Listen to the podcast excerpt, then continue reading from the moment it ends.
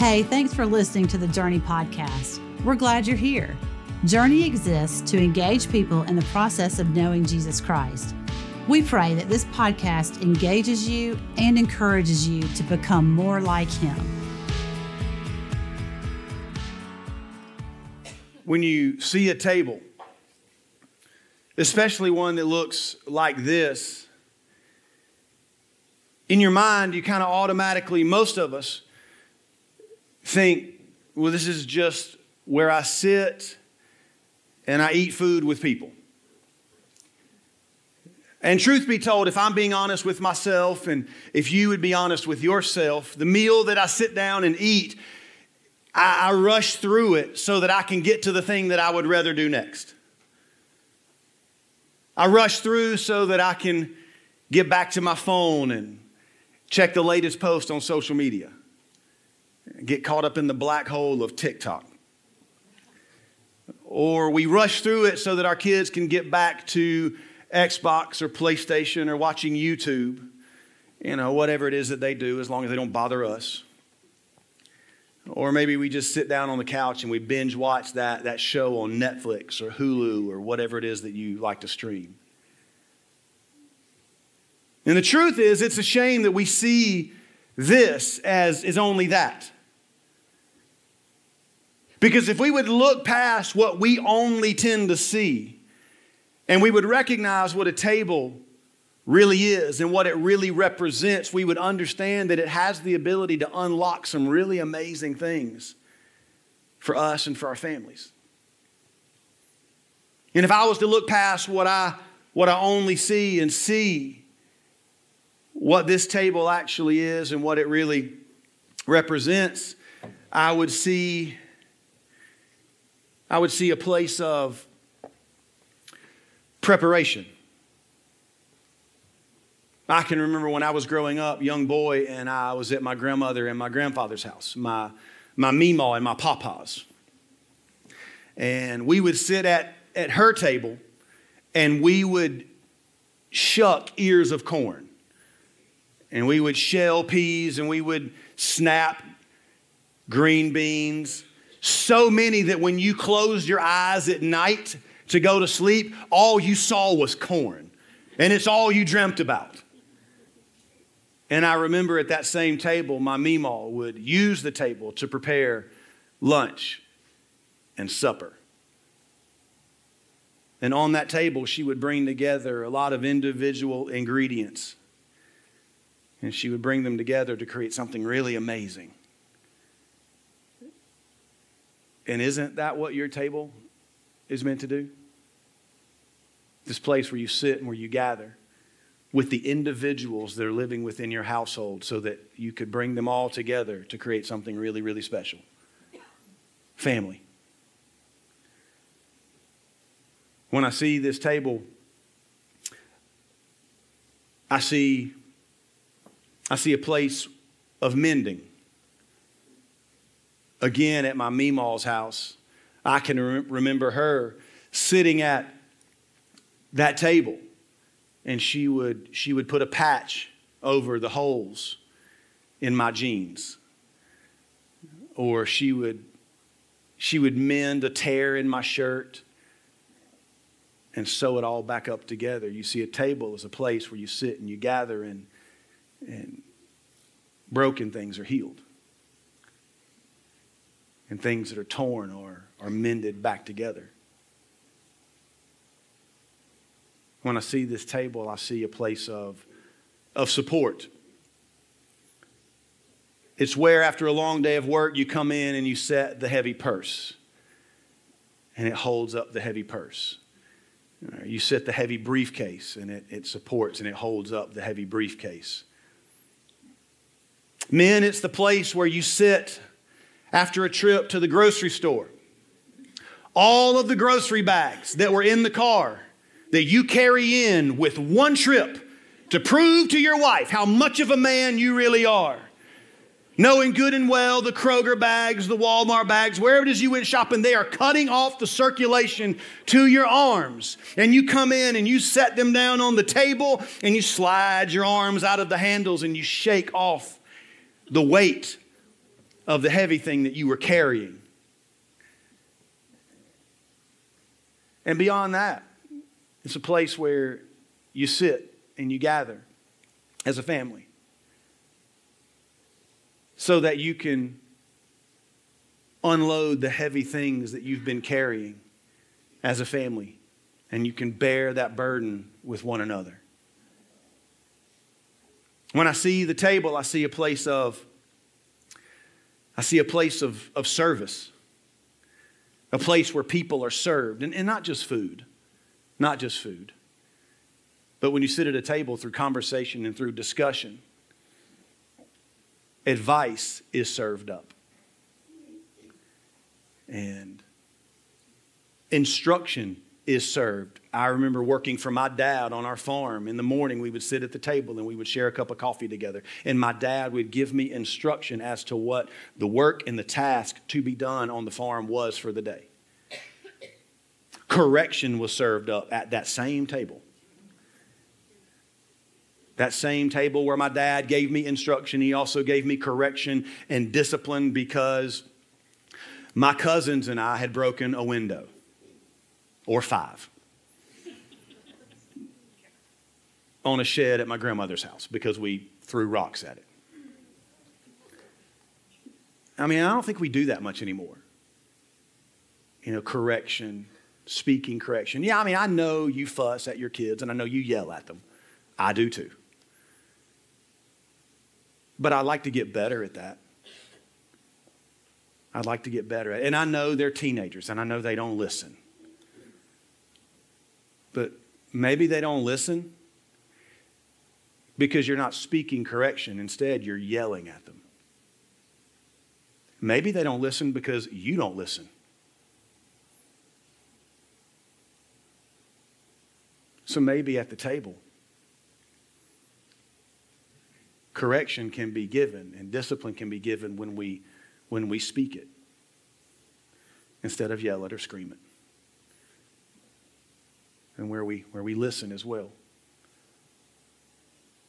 At the table, wisdom is served. It's a place where we sit and we gather as a family and we, we help one another, our kids, our spouses. We help, we help one another make decisions. And we come to a place where we make a wise decision for us and for our family. In fact, just a few moments, Pastor Caleb is coming to talk about the decisions that we make as a family and the wise decisions that we need to be making as a family.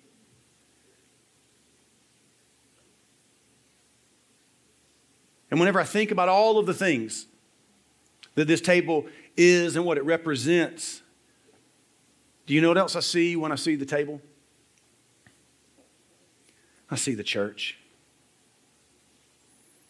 Because everything that this table represents is supposed to be what the church represents.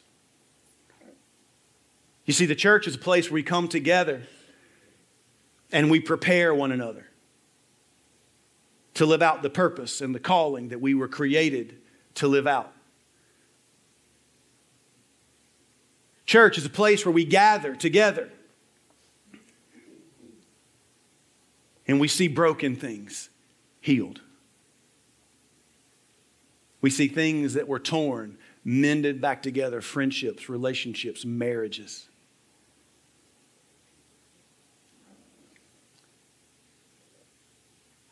A church is supposed to be a place where we support one another and we carry the heavy burdens for one another. One of the ways that we do that here at Journey is through what we do in small groups. Groups of people that meet together outside of here just to walk through life together, to study God's Word together, to build friendships and relationships so that we can walk with one another through the good times, the difficult times, the impossible times. And yes, I know the burden that you're carrying, you actually have to make the decisions and you have to walk it out. But isn't it great to look to your left and to your right to know that you're not walking through it alone? And if you're not a part of a group like that, you need to be. We actually just started a brand new small group semester with small groups and access groups that you could be a part of and jump in on right now. I would encourage you to go by the Next Steps area and talk to somebody about how you can get connected to a group of people that will be that support that you desperately need. Because if you're being honest, somebody in this room right now, you've been trying to support yourself, and it's not working out.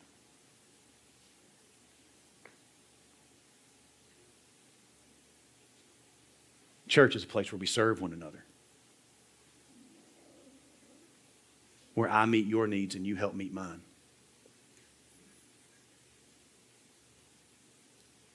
Church is a place where we pray together and we pray for one another. In fact, right now in the month of September, we're, we're in the month of, of 30 days of prayer and fasting. And every single Thursday during the month of September, we've been gathering here in this auditorium at 9 a.m. for an hour of worship and prayer. I'd invite you to come and join us if you can. There's a group of 40 or 50 that have been gathering every Thursday. And we have specific prayer focuses that we've been praying during that time. And this past Thursday, our specific prayer focus was families. And so before we go any further in the service, I'd like to just take a moment to pray over you and your family. Can we do that? Let's pray. Heavenly Father, we come to you right now God, on behalf of, of everybody's family. And God, and, and, and this church family. And God, I pray that, that the family in this church would be a place where, where we are prepared to live out the calling that you've created us to live out, a place where we come and we're prepared to live out our purpose. Father, today I pray that the church and the family would be a place where, where mending happens, where broken things are healed,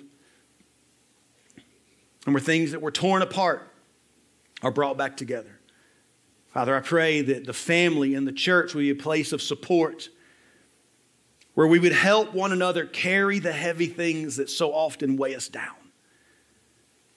And God, I pray that the family and the church would be a place where we serve one another where we work to meet one another's needs in effort to glorify you with all that we say and all that we do.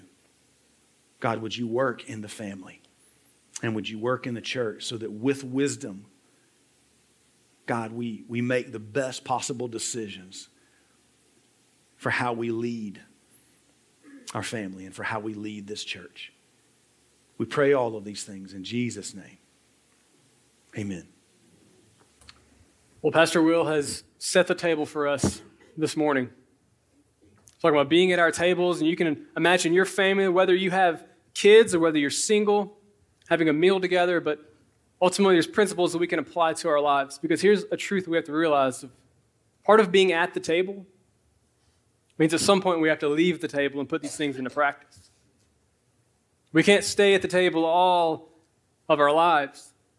And those decisions we have with our family, those discussions we have, the correction, the instruction, the support, we have to trust our kids, trust our spouse, trust those at our table that we can apply them to our lives and walk into this world and apply them each and every day. And that's exactly what we're talking about today. And today, when it talks about at the table and family, we're talking about what it looks like to raise a Christian family in a non Christian world.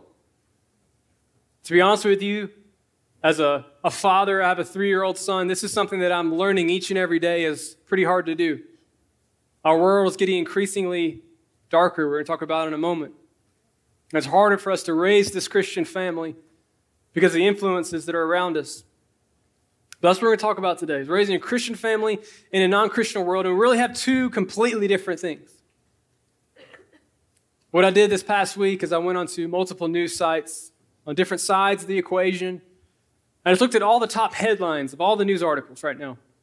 Here's some of the key words that came out of these news articles to describe our world that we live in COVID 19, coronavirus, Afghanistan, spending bill, abortion, shootings, terrorism, and murder. Out of all these articles and all these different sites, those were the common keywords that kept popping up over and over again. And what I realized is that is describing our world to a T. This is the world that we live in. But if you call yourself a believer and you try to raise a Christian family, we're called to be completely different, if not the exact opposite of those things. Here at Journey, we say that we surrender to God's word and its life changing power. So, what we want to do is we want to look at God's word and say, what does a Christian life look like? Because I can guarantee you it does not look like that.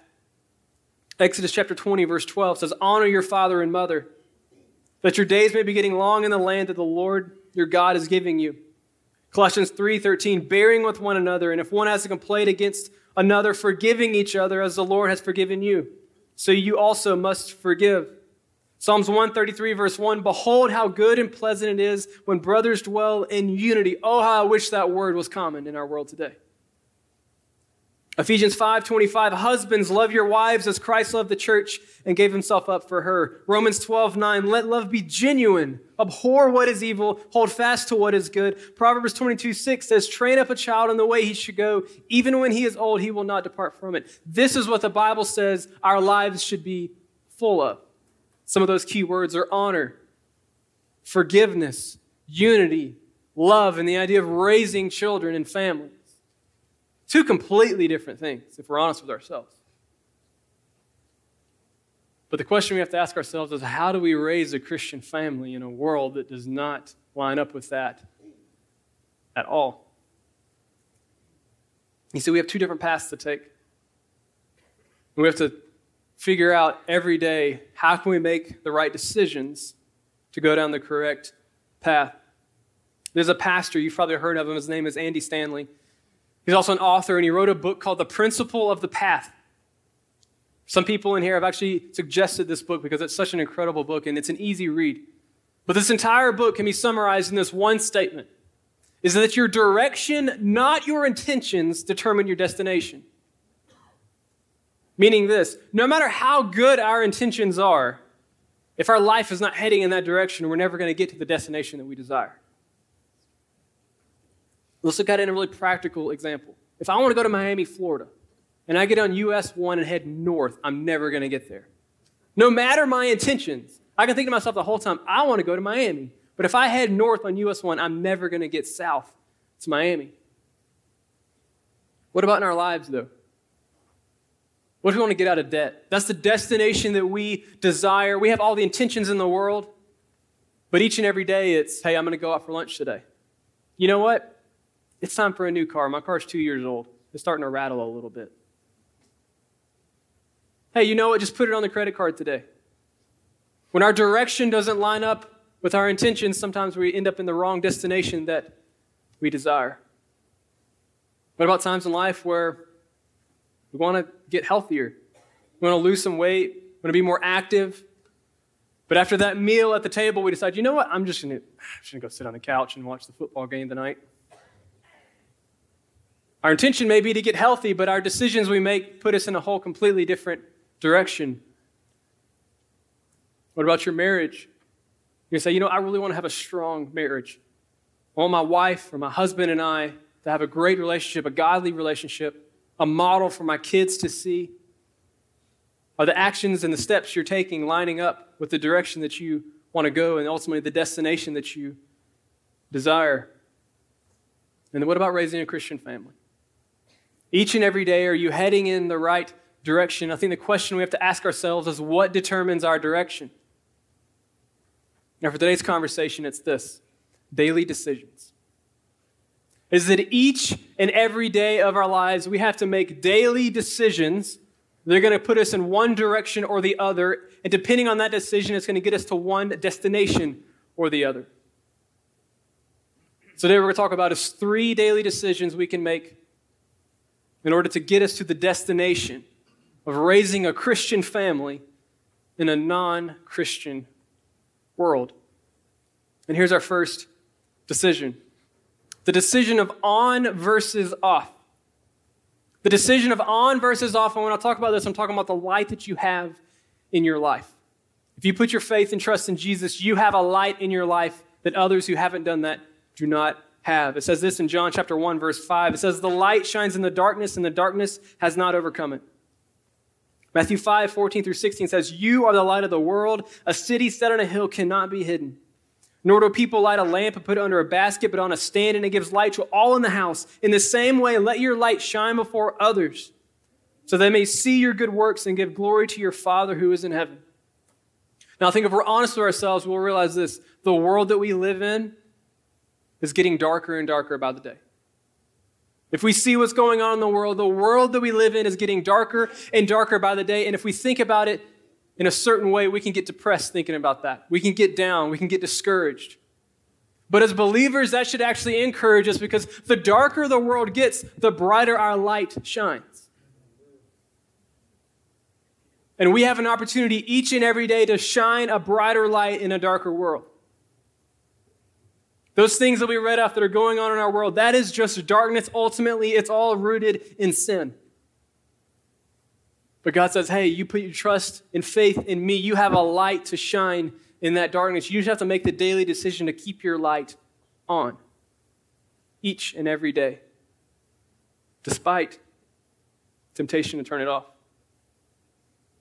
In a practical sense, what does it look like when someone cuts you off on the road and your kids are in the back seat? Does your light stay on or does your light turn off for a moment? We have the joking discussion sometimes around here that there's a reason we don't have journey stickers on our cars. But seriously, when temptation comes to turn our light off, what happens? Do we turn our light off or do we keep it on and show the love of Jesus to others?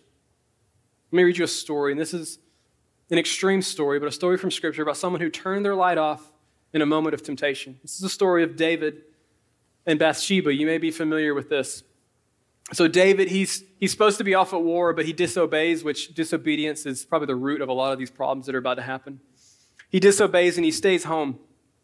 And while he's at home, we read this in 2 Samuel chapter 11, verses 2 through 4. It says, It happened late one afternoon when David arose from his couch and was walking on the roof of the king's house that he saw, saw from the roof a woman bathing, and the woman was very beautiful.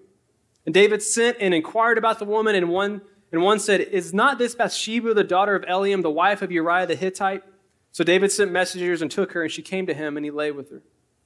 See, what happens is he lays with her, and all of a sudden, he realizes he messed up. He turned his light off in this moment of temptation. But then he goes and he just tries to make it worse. He tries to escape all accountability. So what he does is he brings her husband home from war and he has him make sure that she sleeps with him to cover up anything that could have happened. And then the guilt just keeps going in. And then he plots, okay, I'm going to send your husband out the front line of the war so he can get killed. And it gets worse and worse. And David thinks he can get away with murder and adultery, but he was wrong. God ends up confronting him through a prophet. And although he was unrepentant at first, he eventually yielded. You see, David, despite his intimacy with God, his relationship with God, in a moment of temptation, he turned his light off. And he gave into the ways of the world. Now, like I said, that's an extreme example. I, I can almost guarantee you when you get home and you look out your front window, there's not going to be your neighbor in a bathtub in their front yard. At least I hope not. That's weird. But I can almost guarantee you that there is going to be moments of temptation in your life. It may not be as far as adultery, but it may just be something as small as obeying a rule or having a guardrail in your life with a coworker or making an ethical decision that shows people that you follow Jesus. I was at the beach a couple weeks ago, and my son, I have a three year old, as I said, and, and whoever said terrible twos was a thing, they're liars. Three is, mm, three is tough because they ask why on everything. Like two, they just pitch a fit. Three, they ask why, and they want you to explain it to them.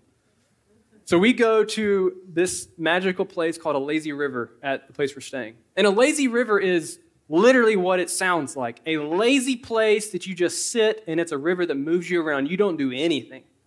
You're just supposed to be lazy, which is what vacation is for. But we go to this lazy river, and there's a parent there has five or six other kids. And these kids are not being lazy. They're doing cannonballs in the lazy river. They don't have inner tubes. They're jumping back and forth. They're climbing in and out. There's signs everywhere that says you cannot be in the lazy river without an inner tube. Do not jump. All these different things. Parent could care less. But my son, a three year old, sees kids having fun. Daddy, I want to do that. No, son, you can't do that. Well, well, why? Because there's rules that we have to follow. There's a sign that literally says you have to be in this inner tube to go around this lazy river. Now, my wife, she's a little more passive aggressive than I am, and she was here first service. She's heard me say this. I'm not talking behind her back, I promise. She says a little more loudly than I did, so that maybe a certain parent or kids would hear this. But hey, son, there are rules posted on this pillar right here that says you have to be in this inner tube and there's no running or jumping in the lazy river. Therefore, we can't do that right now, so we're going to leave and we're going to come back later. And of course, the kids just look at us and just keep on going on doing what they want to do, and the parent had no idea any of this was going on. But I realized in that moment that we had an opportunity to teach my son hey, there's going to be moments in life where everyone's doing something that goes against the rules that we should follow. And we have to choose to turn our light on and say, you know what, I stand for something different, therefore I'm going to follow the rule that is set in place. And it was a moment of just having a conversation with my three year old son that I'm like, man, where in my life have I just turned my life off because everyone else was doing it? And I'm just like, you know what, I'm just going to jump in and do it with them as well.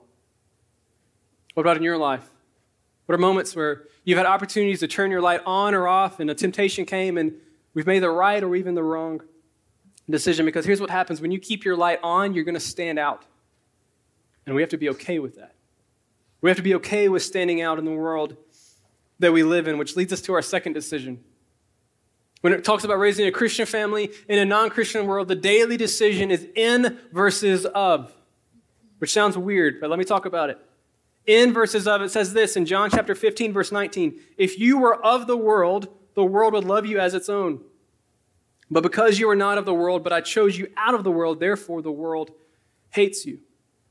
John 17, 14 through 18 says this I have given them your word, and the world has hated them because they are not of the world, just as I am not of the world. I do not ask you take them out of the world, but that you keep them from the evil one. They are not of the world, just as I am not of the world. Sanctify them in the truth. Your word is truth. That you sent me into the world, so I have sent them into the world. No, pause. When we read about the world hating us, here in America, we don't really quite understand what that means. You think the context of this verse, they're basically in the middle of the Middle East as we see today, and there are people who literally want to kill them because they are Christians. The same thing is going on now. You hear about in Afghanistan. The Christians are trying to escape because people are trying to kill them. There is a true hatred towards Christianity in the world that we live in. Being here in the United States, we're a little protected from that. Now, we'll be honest, I do think that it's getting closer and closer to our doorstep by the day. sermon for another time. Unpause, let's go back to our decisions. In verses of. In is your location. Every single person in this room is called to be in a certain place in your family, in your place of work, in your circle of friends. That is your location. Of is your association. There's a big difference between the two of these. When we read these scriptures, it says, hey, we are called, if we call ourselves believers, we are called to be in this world, but we are not called to be of this world. And every day we have to make a daily decision to determine which destination do I want to get to, in the world or of the world. That's the decision we have to make. I heard it said like this one time. I remember I was a middle schooler. I was at Augusta Christian in chapel, and there was someone talking about this being in the world, not of the world. He said it's just like this. You get home from a long day of work. You open the front door of your house.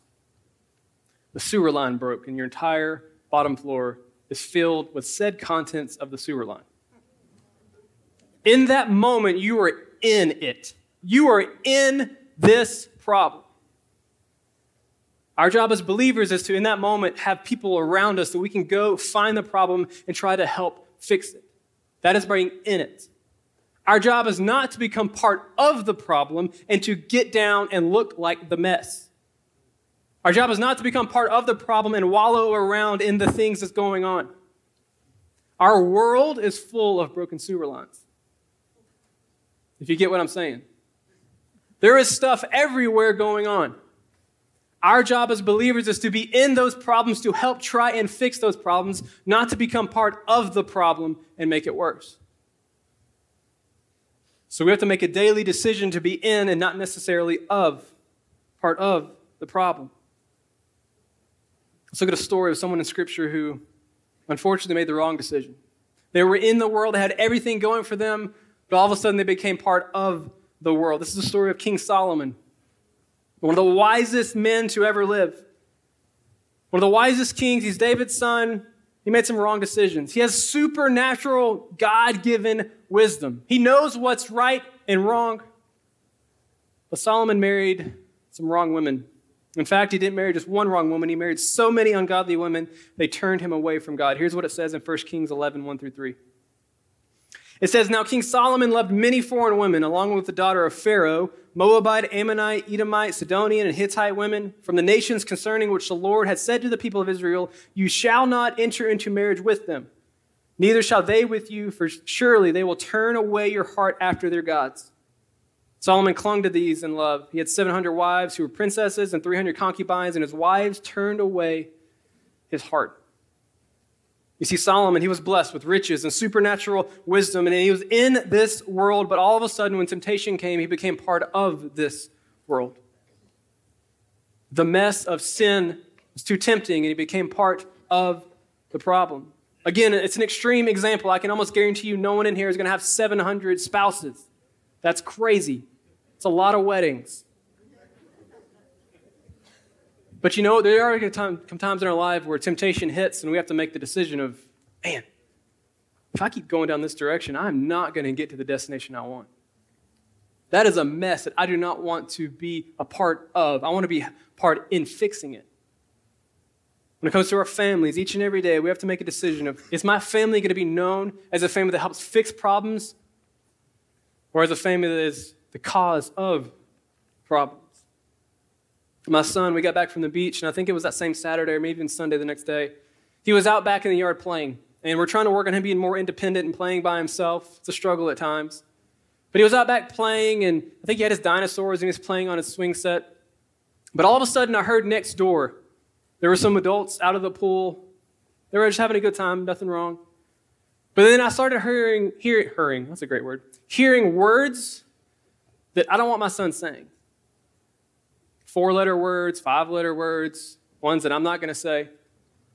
And my son, somewhat oblivious to what's going on, we just call him in, hey, buddy, come inside for a little while. And we tried to be like nice and a little bit deceiving, like, hey, let's just have a snack, trying to get him away from this situation. But he says, why? Why do I want to come inside? I don't want to come inside. And I try to explain to him, hey, like they're saying some words next door that you may be hearing even if you don't realize it. I don't want you to be saying those things. And then my wife, in her passive aggressive self, says it louder. Hey, there's some people next door who are saying words you shouldn't be hearing. I want you to please come inside. It was a struggle and a fight, but we finally got him inside. But it was in that moment again that I realized, you know what? I'm having to teach my son. There's going to be times in life where there's a problem, and I want you to become part of the problem. I don't want you to hear these things and all of a sudden start saying these things because he's at the age where he repeats everything. Trust me, when someone cuts me off of the road, I'm like, oh, my son's in the back seat. I have to be careful. But all of a sudden, he's hearing these words, and I'm like, hey, I don't want you to become part of this problem. I don't want that part of the world to become part of you. And I'd help him make the decision to get out of that situation. But again, we're going to stand out when we make these decisions. And ultimately, it reflects on who we are as a person and who people know us as. Which gets to our last decision to make. It's a decision of and versus but. The decision of and versus but, and let me tell you how I came across this decision. There's a, a, college football coach at a really small school. It's called Alabama. I don't know if you ever heard of it or not. His name's Nick Saban. Real small, not, not really well known. No, don't speak that. Roll Tide, no. But he said this. He was, he was talking about recruiting and talking about getting his players ready for the NFL draft. And when it comes to NFL draft, they nitpick everything in your life. They contact middle schoolers, middle school teachers, middle school football coaches, high school, college, everything. They nitpick everything. They, leave no leaf unturned. And he said it always comes down to two words when it comes to these players. He says this it's and or but. You got two players, both five star quarterbacks. They can both sling it a mile. One a 4.4, 40, super fast, all the talent in the world. But there's two different words that set him apart. One of them, he's an and person. Quarterback can do everything right, and he's great in the classroom. His coaches love him. He's a leader of the football team. He's a leader in his family. Not a single person has anything bad to say about him. The other guy, quarterback, all the talent in the world, but he got in a fight with his coaches. But he often skipped class. but he didn't really care about his teammates, just himself. Which one would you rather have in your family? Which one would you rather have on your team? Which one would you rather work with? The person who's and or the person who's but? Seems pretty black and white. Pretty simple. Of course, I want the guy who's a great teammate, a great leader, a great person. But what about our families? It's times in our life where we're going to be known as an and family or a but family. Hey, yeah, they, they say they're believers and they follow through with it. Hey, they say they go to church, but they don't act any different than the rest of us. Here's what, the, here's what the Bible says about this Christian life and the faith that we should have in living an and life. James 1.22 says, But be doers of the word, not just hearers only, deceiving yourselves. Galatians 5, 22 23 tells us this is what the and life looks like as a believer. Hey, you're a Christian, and you know what? You have the fruit of the Spirit, which is love, joy, peace, patience, kindness, goodness, faithfulness, gentleness, self control, which these things there is no law. Do we back up what we say we believe in? we call ourselves believers, we're trying to raise a Christian family. People know that we go to church somewhere. Do they say, hey, that is a family and they are full of and? And you know, they love their neighbors. And you know what? When they see a need, they try to meet that need. And you know what? When life isn't going well, they're positive because they have hope in those situations. Or is, you know what? They say they go to church, but they're no different than me. Their kids are just as crazy and bad as my kids are. Some of that's out of our control, I know